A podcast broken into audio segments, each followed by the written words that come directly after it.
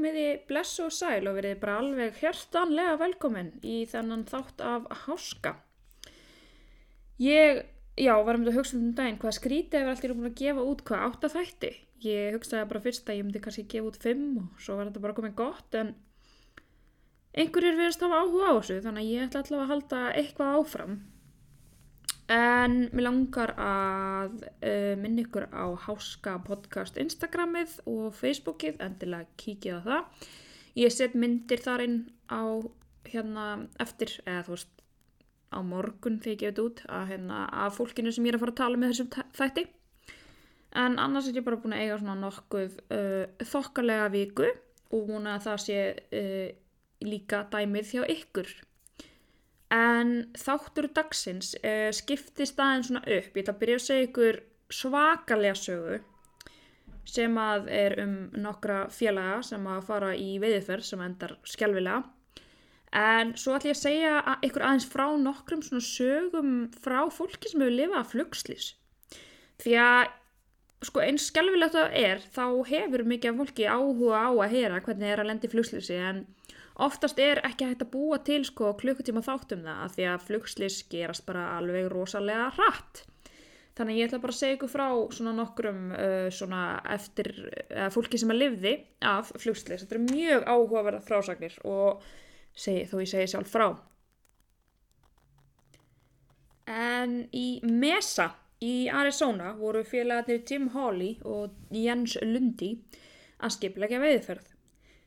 Jim og Jens höfðu verið vinir senni grunnskóla og voru bara eiginlega eins og bræður. Þeir voru mjög nánir. Þeir höfðu þarna ákveðið að bjóða feðrum sínu með í veiðiferð hefur helgi. Áfangastæðurinn var Baja, hérna flóin í Mexiko.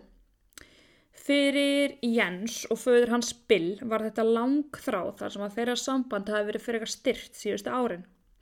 Og þarna voru þeir til dæmis að hittast bara í fyrsta skipti í þrjú eða fjögur ár báðir vongóður um að endur vekja tengslinn í þessari ferð. Jens var mjög stressað fyrir þessu og var fyrir eitthvað hrættur um að pappi hans hefði bara sagt já því hann hafði mikinn áhuga á veiði. En Jens þráði að pappans kynna metan og vildi sanna sig og sína fyrir honum.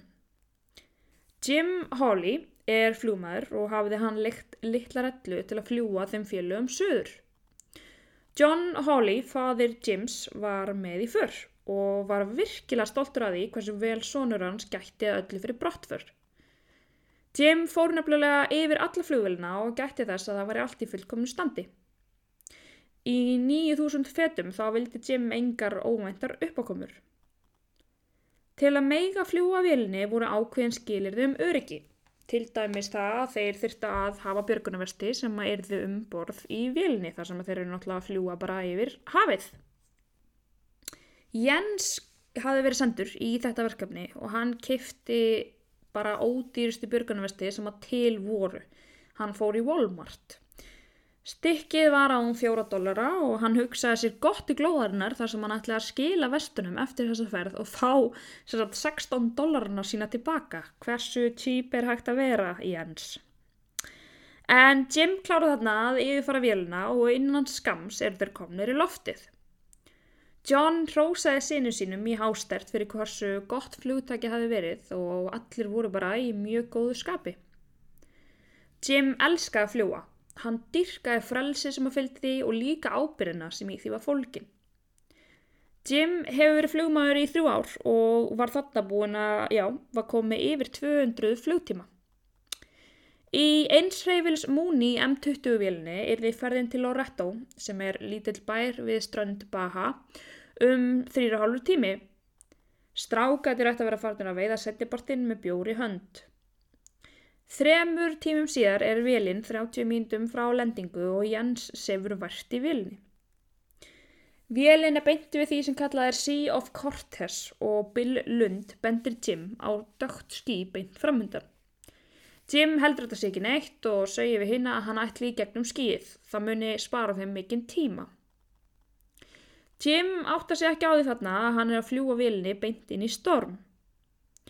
Og ekki líður á löngu heldur fyrir að þeir eru bara stattir í miðjum storm sem er svo kröftugur af vél eins og þessi múni á engan sens í hann. Miklar líkur eru á skemmtum og krafturinn er svo mikill að vanginir getur jafnvel ripnað af. Stormurinn vestnar með hverju sekundinu og Jens, John og Bill eru orðinir virkilega ágifullir. Jim reynir sitt besta til að halda vélinni stöðru í mikilli ókjörð en það sem hann er mest hrættur við eru eldingarnar sem skella niður skamt frá fljóðilinni.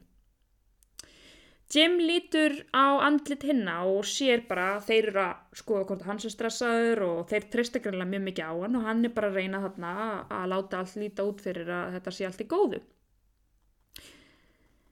En hann tekur þarna ákvörðun þar sem hann veit að flugulinn hún þólir ekki mikið meira að þessu og tekur ákvörðun um að hækka flýð og mennirnir halda sér fast og vona það besta. Jim ákvað þá líka að snúa vilni bara 180 gráður við og allt innu þá bara dætt allt í dúna logg. Heiminin var skýr og fallegur og ókerinn bara kvarf. Jim gekk úr skugga um að vera allt í lægi með alla í vilni og mennirnir hlóðu og öndu léttar. Þeir eru að tala um hversu frábæri þessi ferð verður þegar þeir heyra sprengingu. Vilin hafi stöðvast og reyfillum að döður. Jim átta sér strax á því að þetta er ekki eitthvað sem hann getur lagað og fer í talstöðuna og sendur út neðakall. Hann far engin svör frá flugturninum og án afls þá missir flugulinn mjög fljótt hæð. Jim hefur einhverjar örf á sekundur til að breyðast við og ákveður að fara aftur inn í stormin. Þar sem hann vonast til að vindurinn myndi hægja fall vélurnar. Með því að fljúa hann að beint inn í stormin þá umlikur mótvindur vélina og Jim vonar að það muni hægja á fallinu og varna því að vélinn hrapi beint niður í hafið. Þeir eru nú komnir alveg það neðarlega að þeir sjá uh, hafið og svo sjón er ekkert íkja fögur því að öldunar voru svakalegar og vöktu upp mikinn óta hjá fjórmenningunum. Jim kallar til þeirra að þeir verða undibúa sig fyrir högg. Þeir reynda allir sitt besta til að koma sér í öryggastellingar og óttuðist þið versta.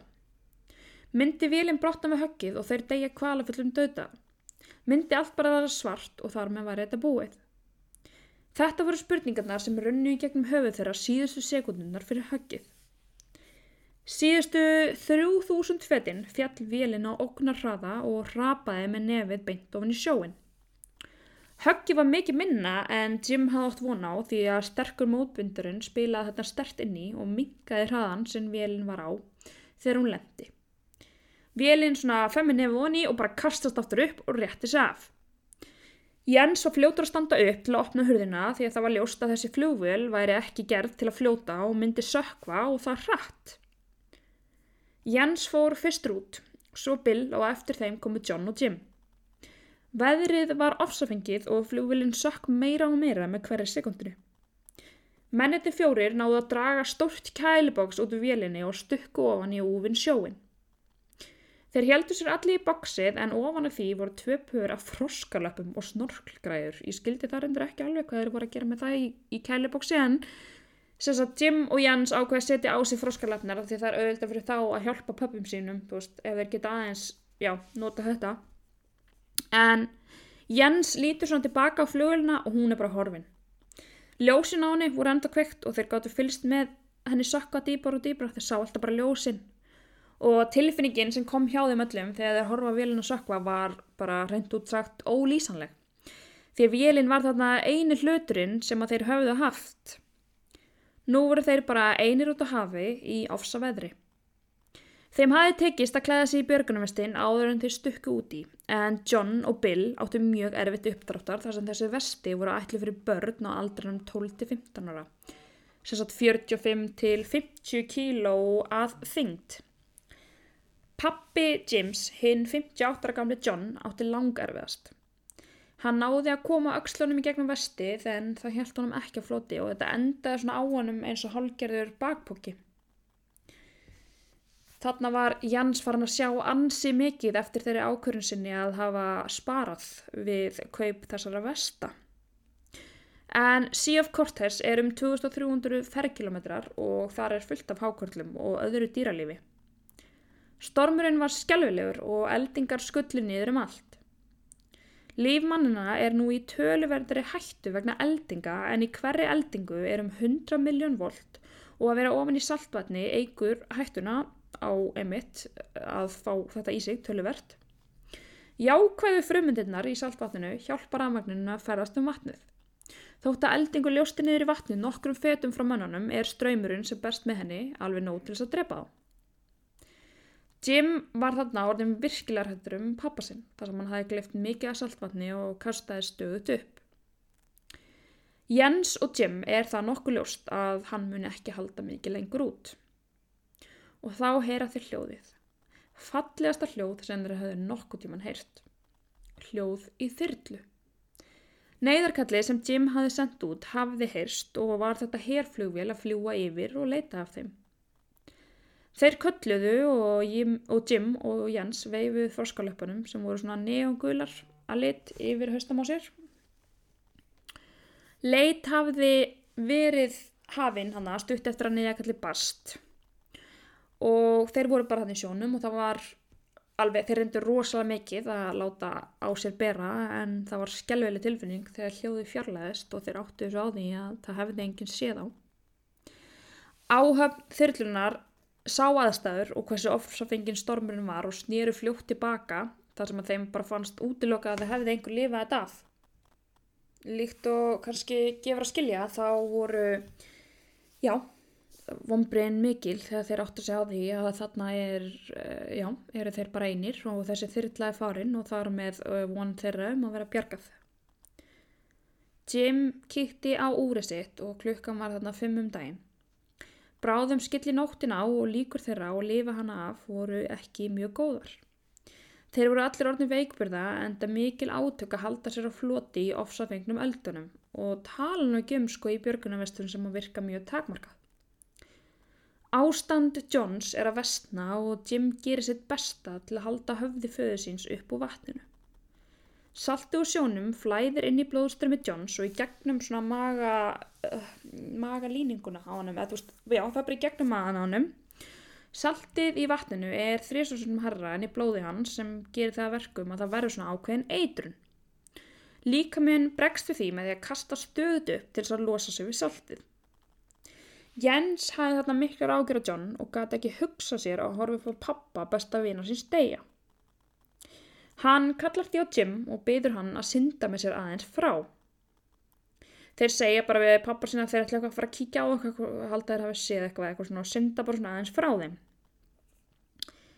Jens segir þarna við Jim að enginn muni koma, að einu möguleiki þeirra sé að einhver reyni að finna hjálp.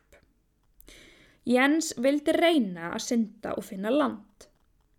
Hann bað Jim að passa upp á bilföðu sinn en Jim var mjög hrættur og vildi ekki, ekki að Jens færi. Ég skil það alveg, það er mjög skeri að einhver ætli bara fara svona út á opið haf. En Jim sá þá lókum að þetta væri það eina sem hægt var að gera ef þeirra ætlu að eiga möguleika björgun. Og líka sko eldri mennitin tveir voru ekkert að fara að synda neitt rosalega langt í þeirra ástandi þannig að þetta var eini möguleikin. Jim finnur bara svona alls konar tilfinningar og verður bara mjög stoltur af vinnu sínum fyrir hugriki sitt og, og þeir fallast þannig í faðma. En Jans var mjög hrættur um að pappans myndi reyna eldan svo hann syndi eins og hætti hann gæti í burtu og hann talaði við Jim og sagði þú verður að halda honum einna því hann mun vilja fara eftir mér sem er held ég bara eðlegt að þú vilt elda barnið og ekki að það verði í nýtti hættu. Jim býður aðeins og horfir á vinsinn hverfa í burt með eldunum og syndi svo aftur til mannan að tvekja. Bill Lundy varð mjög reyður þegar Jim sagði honum hver áallinu hann væri og öskraði Jim að þetta veri sonur hans og hann yrði að fara með honum. Hvað ef hann myndi ekki lifa af? Hvað ef hann fyndi aldrei land? Jim náði samt að róa hann og fá hann til að vera kjörran og ég held að Bill hafi líka kannski átt að segja á því að Jens var af þeim sko fjórum var hann sterkast við sundmaðurinn og mesta líkundar á að hann kæmist eitthvað áfram. Þannig að hann varð uh, þarna um kyrt. Jens er þetta bara giska ákveðin á að synda til að finna land en ef hann hefur rámt fyrir sér þá veit Jim að hann minn aldrei sjá hann aftur. Jens er staðræðin í að sína pappa sínum að hann, væri, hann geti þetta. Jens fannst pappas aldrei hefa séð hann sem svona sterka mannesku og hann var staðræðin í að sínunum að hann geti þetta að hann væri orðin fullorðin og að myndi finna hjálp. Jim, John og Bill reyna í örvendingu að halda sér á floti og ekkert láti virðist þeirra á stormunum. Þannig eru kominir þrýr tímar síðan Jans fór frá þeim í leita hjálp. Hugsuninn, hversu langt hefur hann komist, er hann enn á lífi, voru bara alls ráðandi þarna hjá þeim og Jim leita úr sitt og var að reikna hversu langt Jens gæti hafa synd á þessum tíma. Öðru hverju leita hann út á hafið, hann vissi ekkert af hverju en hann vonaði bara einstinni að hann myndi sjá vinsinn. Á meðan er samt árangur Jens í gegnum öldurnar hægur og vöðvar hans öskra af þreitu og er Jens orðin alveg úrvinda. Hann barðist á öldurnar og var alveg vissum hann kæmist aldrei að landi. Hann byrjaði þarna að byggja til Guðs og sagði Guð að ef hann geti hjálpa honum, bara örlítið, þá gæti Jens gert restina. Og ótrúlegt en sagt þá læði stuttu setna og stittu upp. Stormurinn var horfinn og Jens horfið upp í stjörnubjartan heiminin. Hann sá stjörnurhaupp og hafði honum oftur sagt að stjörnurhaupp yrðu þegar engil bættist við á himnum. Hann fekk nút í magan og var vissum að John hefði ekki lifað af. Tárin brutust fram en óttinn hjálpaði hann satt einhvern meginn að halda áfram því að hann vissi að pappi hans og vinnur reyttu sig á hann. Jens vissi úr hverju hann að gerðir og hann gæti þetta. Eftir nokkra mínur á sundi þá fann Jens fyrir ykkur svona undarlega tilfinningu eins og hann væri ekki lengur einn í vatninu. Hann stöðaði ferðina og fann þá fyrsta stingin. Vatnið var fyllt af marglitum. Þar veru óteljandi og um allt. Á yfirborði marglitna eru sérhæðar frumur sem nefnast brennifrumur eða stingfrumur. Þær eru nokkur skona hilki utanum frumilífari og inn í þessu tiltakna lífari er svo kalla stinghilki. Þegar stingfruman verður fyrir áriði, þar að segja ef eitthvað utan að koma til rekst í gikkin sem liggur utan á frumunni, þá umskautast frumann með þeim afleggingum að stingkilkið skýst út. Marglitur nota þetta til veiða og í sjálfsvörn og flest höfum við heyrt um hversu sárta er að láta marglitur stinga sig og einmitt, þetta fræga aðri frend þar sem að var það ekki uh, einhver sem þurfti að pissa á Móniku, var hún ekki stungin en bákvæði datt alveg út úr, uh, já en sem sagt Jens greið er þarna stungin af mörgum marglitum og sásökin er svakalegur. Þær voru þarna út um allt. Þær voru ofan í stuttbuksunum hans sko á andlitin á hannum og Jens gæt ekkert gert nema að býða þær af sér því þetta var ekkert smá mikið af marglitum. Hann öskraði úr sásöka en eftir nokkra mínútur þá hurfu marglitunar. Líka með Jens hafi fyrir þetta verið undir gíflega álægi og bætti þetta nú ekki úr skák. Jens heldur áfram að synda og á þessum tíma eru kominir 12 klukkutímar síðan hann fór frá félögum sínum. 12 klukkutímar af stanslösu sundi. Þú veist, maður getur ekki svona ímyndast þetta. Ég fer sko í árbæðlaugina og reyna að synda sko 50 metra og ég það bara líka við að leggja mig og fá mér einn góðan lurk íspinna eftir það. En Jens er þarna og heldur áfram.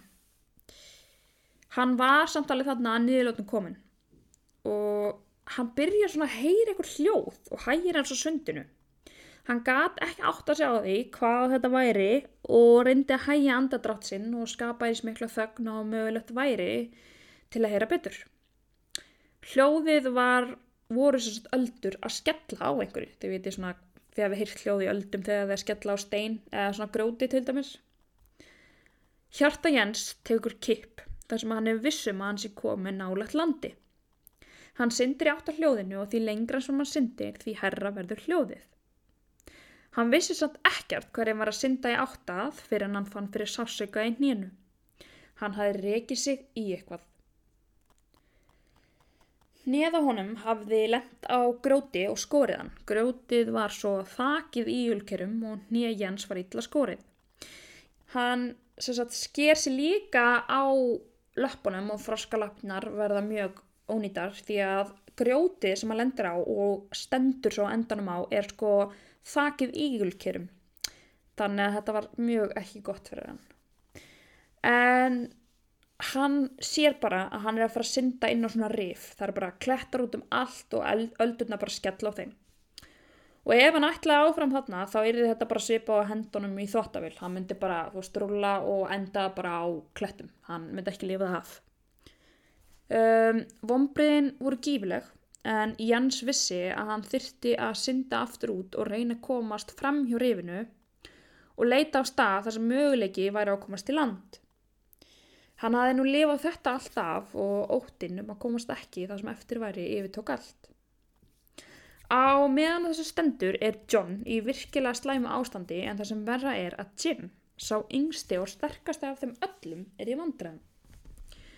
Jim fer svona að spyrja hýna eitthvað svona, er eitthvað kallt? Og þeir eru bara, nei, nei, nei, ekkert eitthvað, ekkert eitthvað mikið sko. Jim getur ekki hægt að skjálfa og er að finna þarna fyrir fyrstu enginum áfkælingar. Þá að sjáarhittin þarna sé um svona 26-27 gráður þá lækkar vatni líkapsita hans um 25 sunum hraðar en lofthitti. Þú veist, þið veitir bara að maður er búin að vera lengi í köldulöginni í sundi. Uh, en eftir því sem að líkamsiti Jim lækkar þá sendir heili hans vöðunum skilabóð um að þú veist draga sér saman og slaka á rosalega hratt og þá verður þessi skjálti til. En Jim greið þarf bara að leggja höfuð sitt á öxl pappa síns og hann er svo veikburða og þreytur. Hann byði pappa sín afsökunar á að hafa komið þeim í þessu stöðu. Pappi hann segir honum að þessi ekkert að byggast afsökunar á. Hann hafi náðu að koma velinni niður í hafið á ótrúlegan hátt og ekki séu all von úti. Jim veit að hann hefur svo margt að lifa fyrir. Hann hugsa um konuna sína á bann. Hann heyrin með þessi rött konuna sínar hveti sér áfram. Hann var að berjast við kuldan og notaði alla sína orku til þess. Hann var svo hrættur um að líka með hans myndi gefast upp. Jens Greiðin, Greiðin, Jens Greið er þarna ennþá að synda og honum svona finnst hann sjá eitthvað. Hann heldur að sér ljós og ákveður að syndi áttægi og það tók hann svolítinn tíma. En að lokum þá kemur hann að strönd þar sem að logar eldur en þar höfðu tveir meksikóskir veiðimenn tjaldað fyrir nóttina. Jens byrja strax að kalla á þá og þeir verða bara mjög smekir því að fólk sem að kemur í land á þessum slóðum um miðjanótt eru uh, vist oftast eitulífasmeklarar. Og þarna kom bara maður öskrand og gargandi með froskalappir á fótunum og þeir voru, já, þeim stóð ekki alveg á sama. Léttirinn sem að umlutti Jens þegar hann sá þessa menn og fór svona að koma sér að landi upp á ströndina var bara ólisanlegur og hann hugsaði bara að hann hefði tekist þetta og hann get, núna get, væri hægt að senda fólk að leita að uh, rastinni af mönnunum. Jens byrjar að reyna að útskýra fyrir þeim hvað hefur gerst og það væru önn menn þarna úti í hættu. En svarið sem Jens fekk var bara no habla English oh my god, hefði ég trillst hann syndi sko ykkur átjum tíma eða eitthvað kemur aðströðin þar sem er fólk og það skilur enginn hvað hann er að segja hann reynir hvað hann getur til að gera sér skiljulegan en það gengur ekki á endanum þá bara sígur hann niður og byrjar að gráta og hann brotnar gössalega saman og trúir ekki að hann hafi komið alla þessa leið og að enginn geti bara hjálpað hinnum Jens missir á endanum meðatund, enda virkilega úrvinda og bara, já, ekkert skrítið, finnst mér. En á meðan á þessu stendur, þá eru lengst út, þá lengst út á hafi, hafði líka á sitt í gym, lækkað enn meira og allir þrýr mennir eru bara orðnir skjálfingur losnir. Sólinn rýs loksins og eftir átján klukkutíma í sjónum eru Jim, Bill og John komnir að þólmörkum. Sólinn hjálpar þeim samt örlitið við að ná þessi hitta en sínir einnig skelvilega stöðu þeirra því að þeir líti kringu sig og hvergi sérst í land. Jim ákveður að þeir verði að reyfa sig, þeir verði að synda og reyna að komast í land. Með því að sleppa kælibóksinu eru þeir fljótari og kæmist hraðar yfir. John og Billy voru alls ekki spennti fyrir því að sleppa bóksinu en það hefði það verið þeirra öryggi síðustu átjón klukktímana. John ákveður þó að sleppa og synda af stað. Bill heldur sér enn sem fastast en eftir því sem hann sér að John og Jim fjarlægast þá sleppir hann og syndir til þeirra. Þrýmenningarnir byrja að synda en á meðan eru veiðmennir að setja Jens um borð í lítinn árabót með svona utanborðsmótor. Hann var enn að reyna að gera sér skiljanlegan en mennirnir fóru með Jens til Loretto þar sem hann náði að gera sér skiljanlegan og leit var hafin að mönnunum þremur. Jens vonaði svo heitt og innilega þar verið enn og lífi. Hann gati ekki ímyndið sér eftir allt þetta að missa þá. Menniti þrý voru að synda og þeir lögðu allt sitt í að komast áfram þegar þeir heyra hljóði í þyrlu. Þeir byrja náttúrulega bara allir að öskra og baða út höndum en þyrlan sveima í kringum á og snýri við. Örvænting mannana var algjör, þú veist, bara, það þyrla og hún sko flög ekkert smá látt yfir þeim, þú veist. Þeir bara, það var 100% án sá þá og þeir náttúrulega gáttu ekki fyrir sitt litla líf skilið að okkur hún myndi fara. En staðan var bara einfallega svo og þyrlan var ekki með búnað til að hýfa menninum borð og snýri við til að sækja hjálp. Á meðan er Jens að býða eftir fréttum og þarf að ringja í konu Jims og færa henni fréttinar. Það símtal var honum skjálfilega erfitt, sérstaklega þar sem hann virsi ekki hvort Jim var í lífsega liðin. Og kona Jims var, uh, já, auðljóslega mjög smeg og, og þetta var náttúrulega skjálfilega fréttir fyrir hana. Mexikoski flotin fór bara af stað þannig og, og byrjar að leita að mennanum þremur og þyrrlan sem lætir þá vita bara svona um svona nokkund veginn hvar þeir séu staðfestir og flotin kemur að þeim bara mjög fljótlega og leturinn sem þeir finna er ólýsanlegur og þeir fallast allir í faðma þegar þeir sjá skipið. Sjólegarnir um borð horfið á þá með tárin í ögunum því að í flestum verkefnum sínum var það eina sem þeir fundu bara lík en þarna voru þrýr menn lifandi þrátt fyrir allt.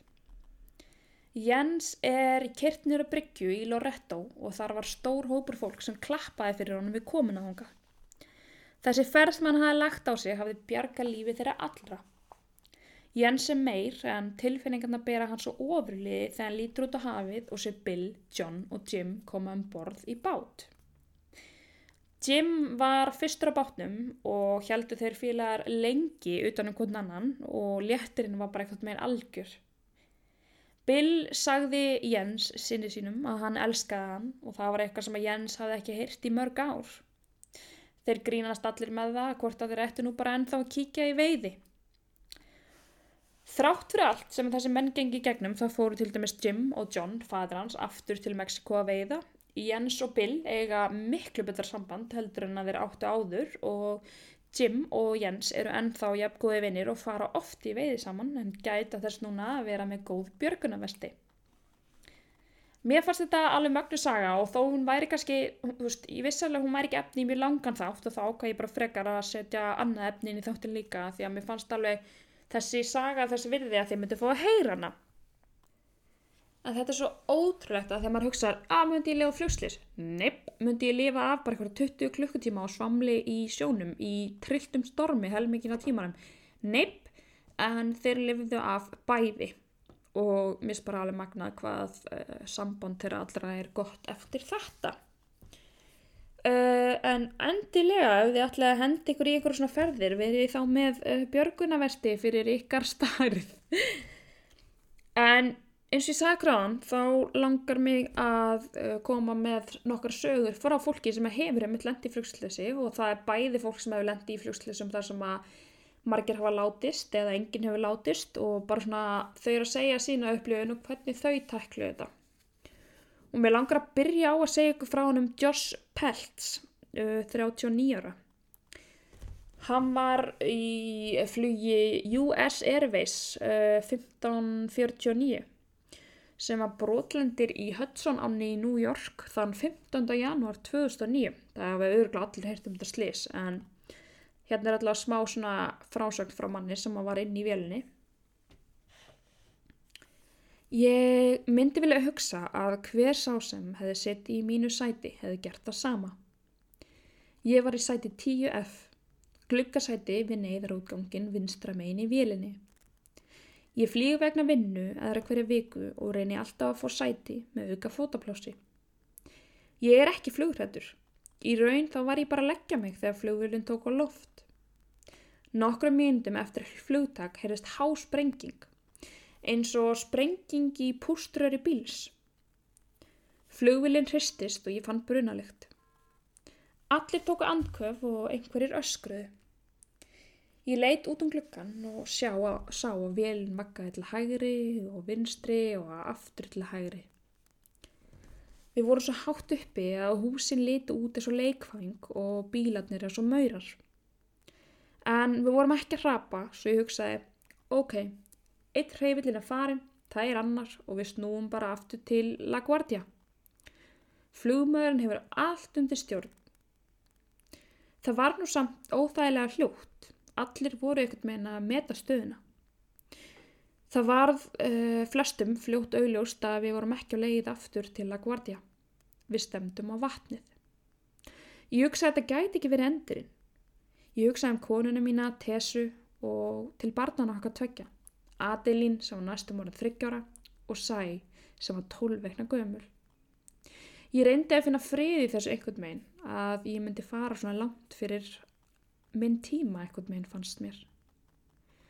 Svo kom tilkynningin. Þetta er flugsturinn, búið ykkur undir högg.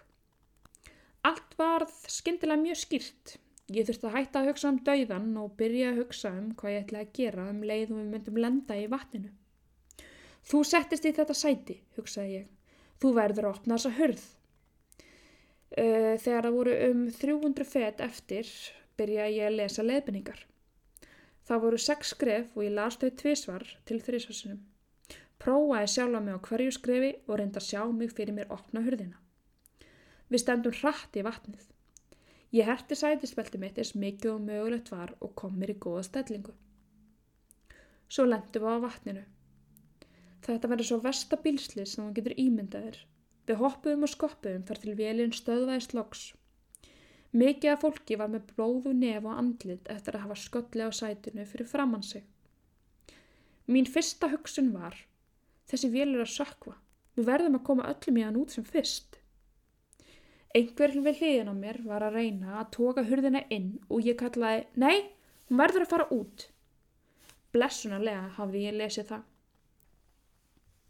Ég vissi að fólk myndi flýta sér að neðarókgangunum svo ég yrði að opna hörðina. Ég náði að opna hana og greip í hönd konunar sem sati hlið mér, Jenny, og við löpum út á vangin. Kuldin úti var skjálflegur og öldurnar sliktu vangin.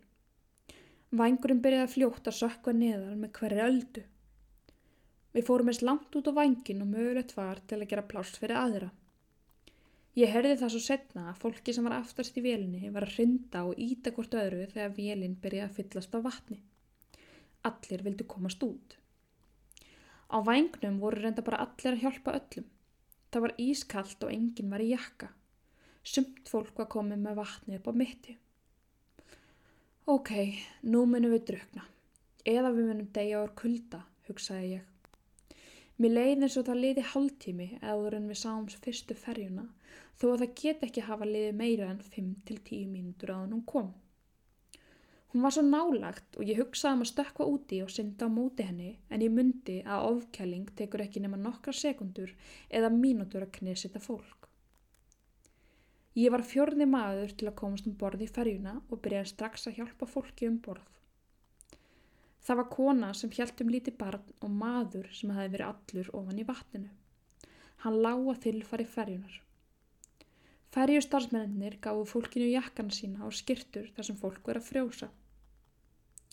Áfallið eftir sliðsið var gífurlegt. Ég hef hugsað mikið um að hlutundir hefði getað farið öðri sig, að hurðin hefði ekki opnast, að vangur vélarinnar hefði getað lendið í vatninu og kastað okkur í loftið. Og ég hef líka hugsað, af hverju ég? Akkur er ég enn hér?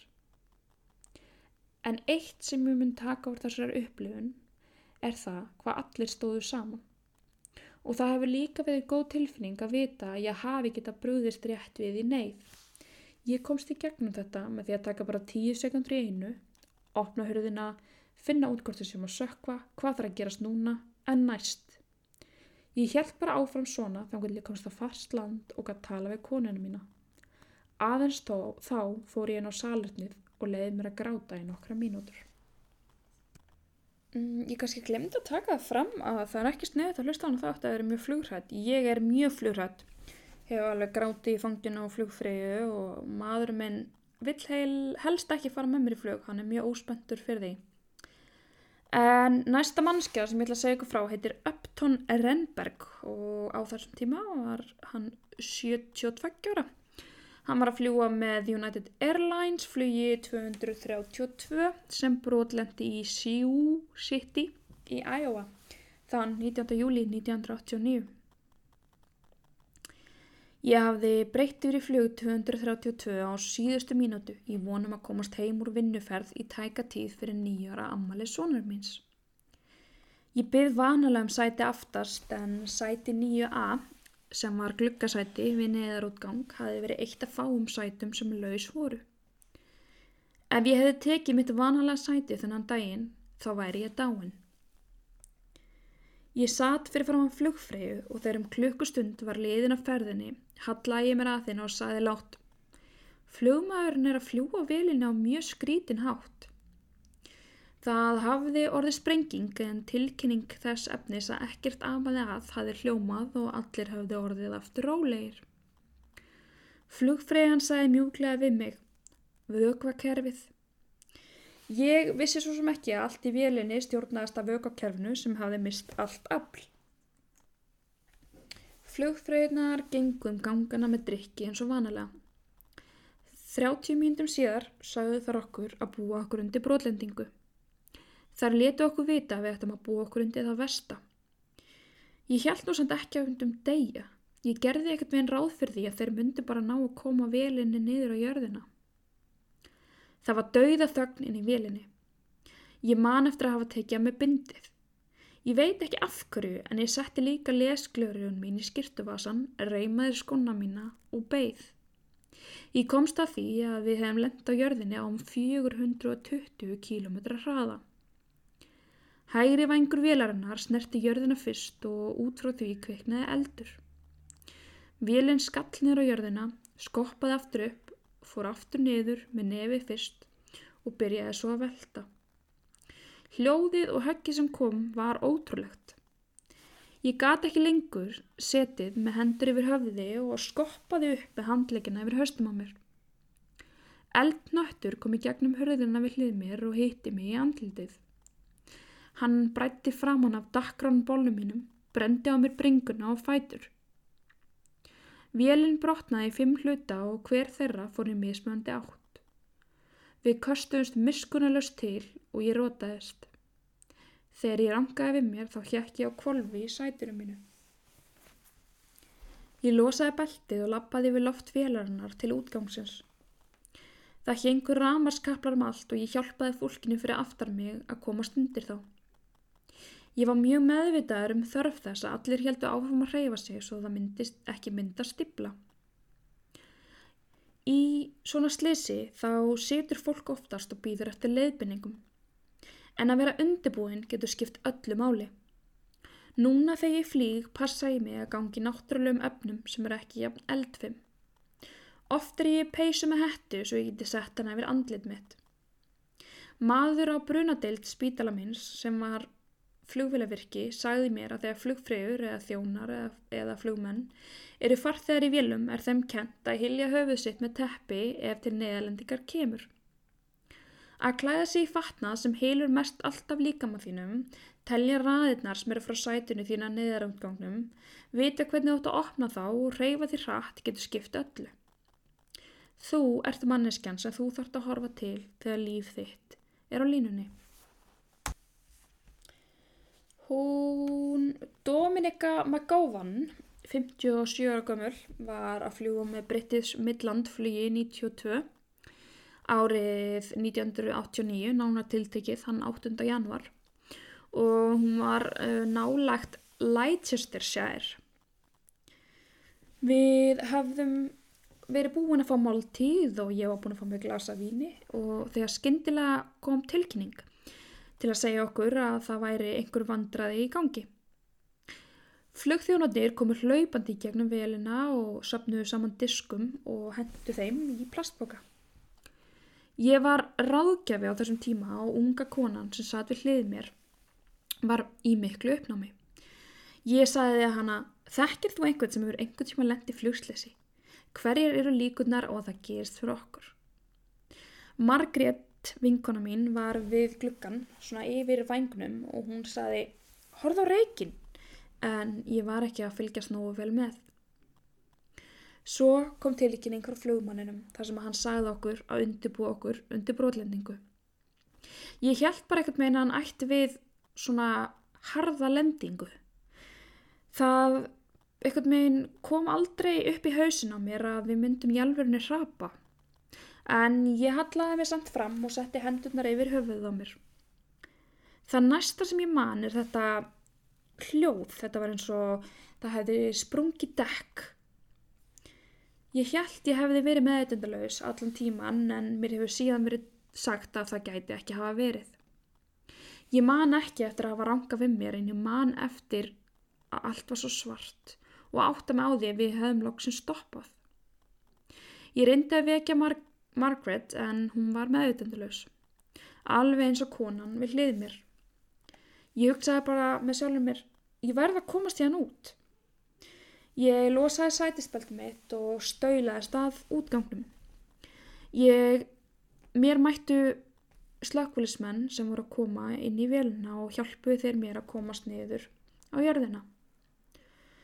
Og þá lág ég á jörðinni í ískuldanum og einhver hafiði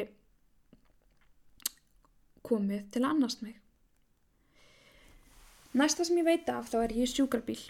Ég var högukupubrótin með brotna öksl, brotin rufbein, samfalli lunga, brotin hryggjaluð og baki á mér var virkilega illa skattað.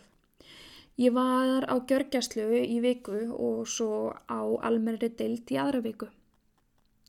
Margrét var á gjörgjastlu mikið lengur og er hún enn í hjólastól. Þegar ég kom heim og sá slesið í sjónvarpinu og heyrði að 47 manns hefði dáið, Það var ekkert minn þá sem þetta virkilega kom allt saman. Tilfinninginna bara flættu fram. Ég held ekkert minn að allir hefði bara skriðið út eins og ég. En ég veit að áfallastreitan eh, er til í gegnum vinnuna mína og hversu mikilvægt það er að tala um hvað hefur gerst til að meðtaka það og leifa því að verða partur af lífið mínu. Ég byrjaði aftur að vinna í februar. Ég hafði alltaf verið mjög dugleg að sjálfsögðu þá var ég virkilega heppin að hafa geta staðið upp úr sætinu minni og komist út.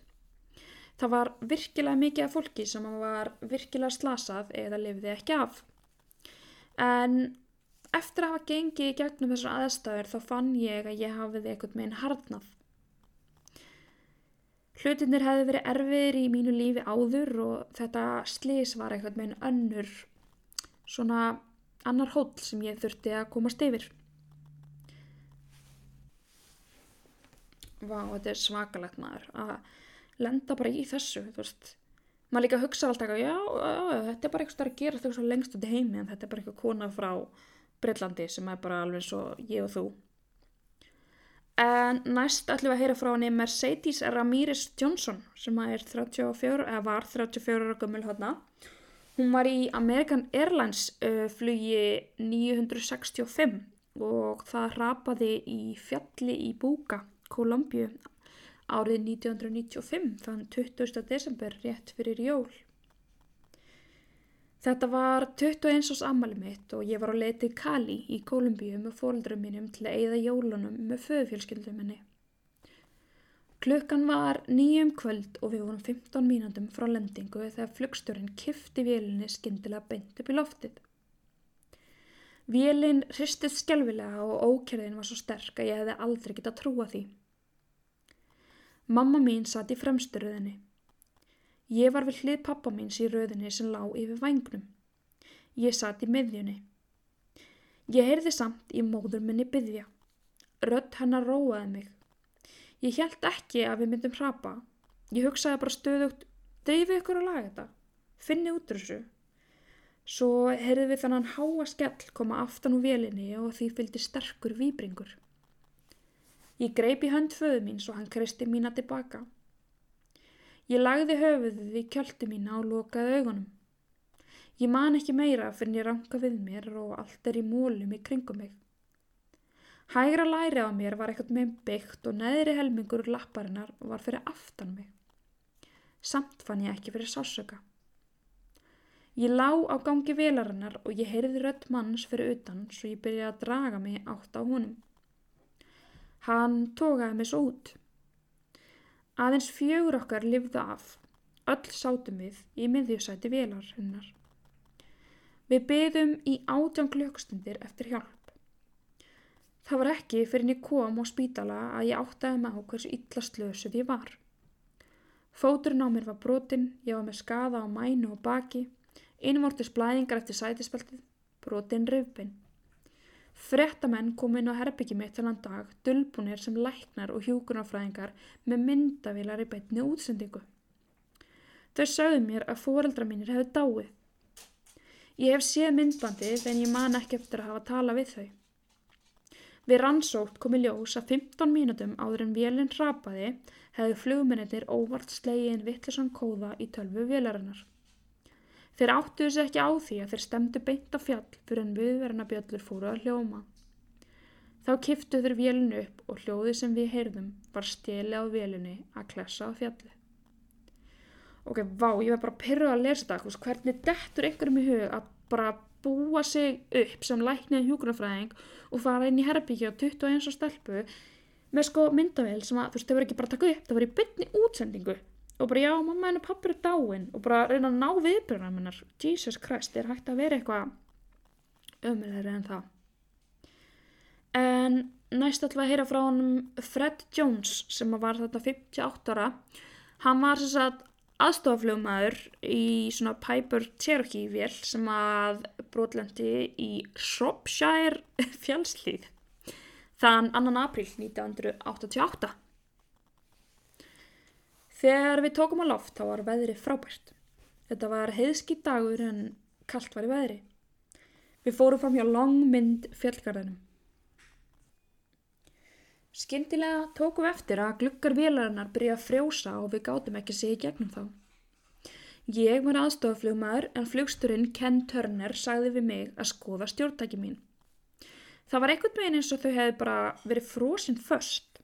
Ég gæti ekki treyft. Ken var þögull, ég var þögull, við vorum báður að reyna að finna út hvað við getum gert. Við lömdum í stjórntækin, reyndum að setja miðstöðina á en ekkert virkaði. Svo byrjaði vélina að tapa hæð. Blöndugurinn hafi frósið og eldsniti líka frósið í lögnunum. Við vorum í frjálsu falli.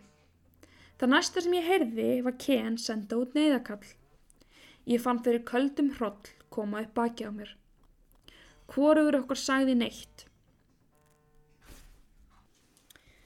Við hefðum ekki fallið var, við gáttum ekki að opna hörðunar þar sem þær opnast á móti vind. Ég reyndi ekki eins og skíla mér eða breyta stöðuminni. Á hraðanum sem við vorum á var það tilgangslust. Ég hafi gefið mig dauðanum á vald. Er 57 sekundur sem það tók okkur að falla til jarðar vissi ég að það veri ekkert þegar við getum reynd. Við reyndum nú samt að endur þessa vélina í vonum að eitthvað eldsniti kæmist í gegn. Eina sem ég vissi þarna var að ég myndi deyja.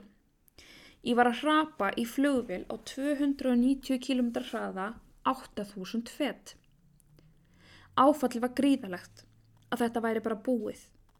Ég hafði nú átt gott líf, átti gott fyrirtæki sem næstum prentaði peninga fyrir mig, en það verður svo sem allt búið núna. Eina sem ég vildi var sími. Ég vildi bara tala við litlu strákana mína og segja allt verður í lægi, hugsiðu mömmu.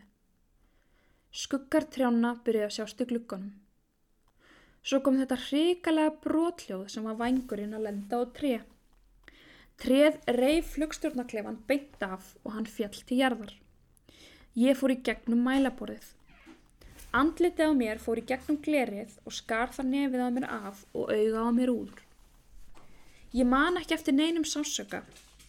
Allt var svart. Ég var fastur inn í flugstjórnakleifanum í fjálsliðinni.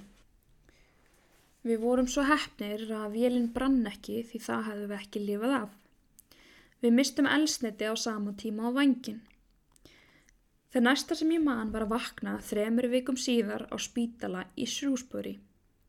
Ég hafði mist auga, nef, broti á mér hryggin, axlina, kjálkan og aklan. Það er engöngu starfsfólki sjúkrahúsins að þakka að ég gætt gengið aftur. Áður en ég var kaupsíslumæður átti ég fyrirtæki sem ég hafi byggt upp sjálfur. Ég hafði alltaf haft stuttan þráð. Slisi breytti öllu. Það breytti mér. Hver dagur er bónus. Meira að segja á skelvilegum dögum þá er ég hér. Ég er að anda. Ég lifi. Wow, þetta er rosalegt maður. Þú veist, að lenda, þú ert á 290 km hrað og bara, þú ert á leginni bytnir. Þetta er bara, hú, þetta er svo mikil ótti sko.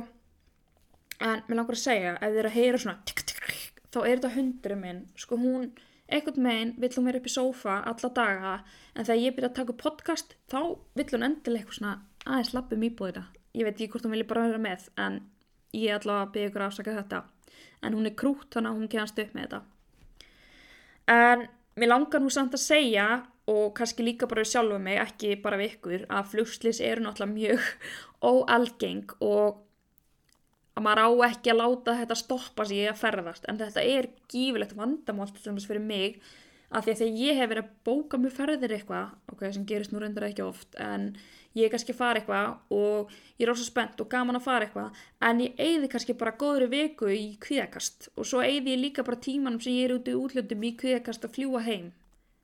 Og ég er pín þannig að mér finnst verst að vera sko í fljóttaki og lendingu, finnst lendingi samt örldi skarri, ég veit ekki hvort það er að því, ég veit bara að þá er ég bara bráðum að fara að komast niður. En ég hef reyndar alveg svona spurt, eða þú veist svona kynnt með pínur svona hvernig flugvila virka og það svona aðeins látið mig liða pínu betur.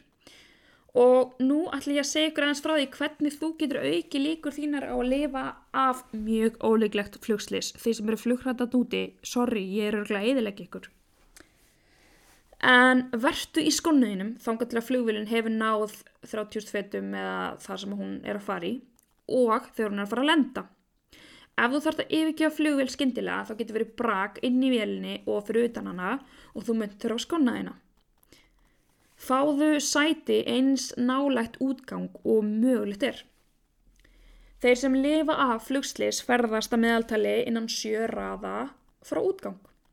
Ef þú ert innan fimm raða frá útgang þá eigur það líkur þínar á að lifa af mikill.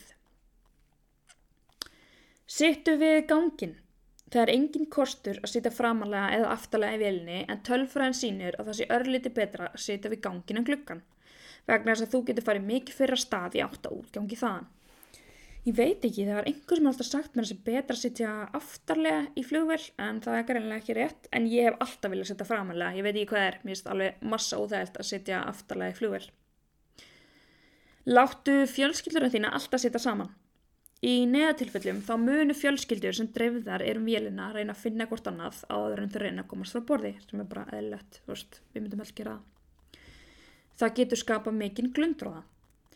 Skipilegi líka hver sér um hvert bann ef til neðatilfellis skildi koma. Það meikar alveg sens, þú veist, af því að allir standi upp og allir fara að gera eitthvað og, og frík út og þá bara svona er eitthvað plan í gangi. Æfið ykkur að losa öryggisbeltið það er sko rosalegt megna fólki sem hefur átt í vanda með að losa beltið alveg vegna þess að þau reyna ít og takka eins og er gert í bíl. Að því að fólk er svo hrægt og þannig að það reyna að losa sér sem fyrst. Þá er bara eitthvað að erða að leita eitthvað að takka? En þau viti öll hvernig belti í flugvilum virka eða þú veist flest. Teldu hversu marga raðir er á milli þín og næsta útgangs. Í dimmu eða reikvöldu rými þá gæti verið að þú sjáur ekki útgangin Í sumum slísum þá hefur fólk bara farið fram hjá útgangi vegna þess að það sér hann ekki. Hlustaðu á öryggiskenninguna. Ég ger það aldrei. Ég er alltaf bara að reyna að veist, slaka á eða ekki frík út fyrir fljóttaka en ég mun gera það núna hérna í frá. Eins og maðurna hann sem var að segja, veist, ég fór bara að lesa leifinningar hvernig ég átti að opna hurðina bara þrejum índum á hann við hröpum af því að, emitt, þetta er eitthvað sem að fylgist ekki drosla vel með. Svo kemur bara hérna, taktu ábyrð. Þegar að hörmungar skella á, þá er algengt að fólk sem hópast saman reyni að hjálpa hvort öru. Fólk sem setur við útgang getur nefnilega að bjarga lífi töyjumanns ef ekki hundraða með því að reyfa sig og hugsa rætt. Aftur og aftur þá hefur það sínt sig að farþegar vilja ekki íta neyðar útgangshörðinni út. Oftast fyrir fólki að reyna að tórsna inn af því að ítinu út fyrir aukt meina móti eðlis á þessum manna en ef þú undirbyrði þá getur þú breytt þessari hugsun. Hegðun þín skipti máli. Milli 1983 og 2000 þá var 56% af farþegum í alveglegum flugslisum lifað af. Það er mikilvægt að átta sig á að hægt er að lifa flugslis af og hvað þú getur gert til að auka þína líkur og annara í kringu þig. Pælið samt í þessu, það er herri prósundar sem er lifir af heldur en sem deyr. Þú veist, ég hef alltaf hugsað, bara já, ok, hérna, þú veist, ég, ef ég lendir flugslisi þá er það bara sört en döði, þá ertu bara að fara að deyja. En eins og maður heyrir frá þessu fólki og, og, og þessum, þessar tölfræði, þá er það kannski ekki alveg þannig, en já, ég samt ekki til að lendi. En þetta var svona það helsta sem ég get tekið saman og svo bara mæli ég með því ef þau eru flugrætt að reyna að fá einhverja aðstofið því því að þetta er mjög hamlandi og ég veit að vel sjálf. Ég vona að þið hafið haft, fundist þetta áhugavert og haft hérna og notið þess að hlusta. Mér langar að minna ykkur á að þið mér endilega fara á Apple Podcast og subscribe ykkar konu og já, Það er förstu dagur þannig að í dag er dreyið út úr leiknum á háskafacebookinni svo að til hamingu þú sem maður vannst þetta verður geggi ferð á Hrönnsnef hótel fyrir þig. En í næstu viku þá ætlum við að fá góðan gest í heimsókn. Ég ætla ekki að segja ykkur hver það er því að það var bara að koma á orð en þetta verður alltaf mjög góð gestur. Og svo bara vona ég að þið séu að fylgja háska á Instagram og uh, vil ég sjá myndir af þessu fólki sem ég var að tala um og þið eigið geggjaða helgi og að þið lendi ekki nefnum háska. Ég þakka bara að kella fyrir mig í dag og við, já, og við bara sjáumst, eða sjáumst eða heyrumst ræðs og kátt í næstu viku.